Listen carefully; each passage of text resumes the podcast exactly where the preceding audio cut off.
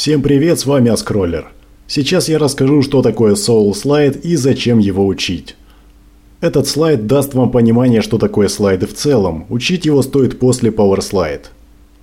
Итак, для соло нужна растяжка и крепкая нога, на которой будете ехать. Сейчас мы все это подготовим.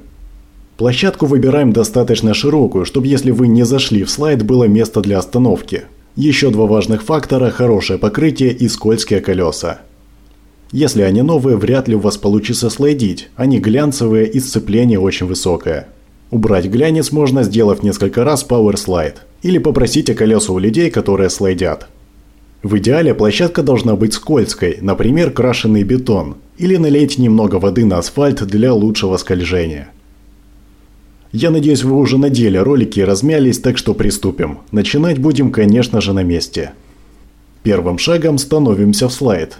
Напомню, одна нога становится перпендикулярно движению. Если слайдит правая, носок повернут влево.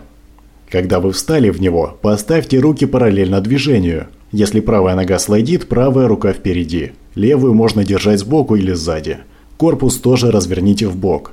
Если растяжки не хватает, придерживайтесь за что-то и пытайтесь низко присесть на ноге, которая должна ехать. Это очень важно. Низко приседать в смысле. При этом тяните носок слайдящей ноги на себя. Корпус отводите назад. Вы должны почувствовать натяжение в верхней части бедра, внутри и сбоку. Это хорошо.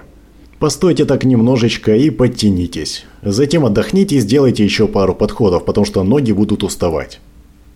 Следующим шагом вы должны научиться балансировать, то есть ни за что не держаться. Ноги при этом могут быстро уставать, но вы привыкнете. Нужно максимально отвести слайдящую ногу. Корпус при этом заваливать нельзя, спину держим ровно. Про руки тоже не забываем, параллельно. Самое важное тут, на слайдящей ноге практически не должно быть веса. Он будет на ней, если наклоняться вперед, так что внимательнее с этим. Подготовка эта нужна, потому что слайд делает большую нагрузку на ногу, которая едет. Тормозной путь обычно большой, так что хорошо прокачайте ногу. Если попытаетесь привстать в слайде, чтобы уменьшить нагрузку, можете упасть. Когда ваши ноги стали достаточно крепкими, переходим к самому слайду, а точнее заходу в него. Штука специфическая, так что снова начинаем на месте. Становимся так, чтобы ноги были на ширине плеч и слайдящая впереди. Сразу разверните корпус и руки. Хорошо присядьте и заваливайте колено слайдящей ноги вовнутрь. То есть, если правая нога слайдит, колено заваливаем влево. При этом выталкиваете пятку слайдящей ноги, а носок разворачивайте на себя. Корпус при этом выталкивании немного уходит назад.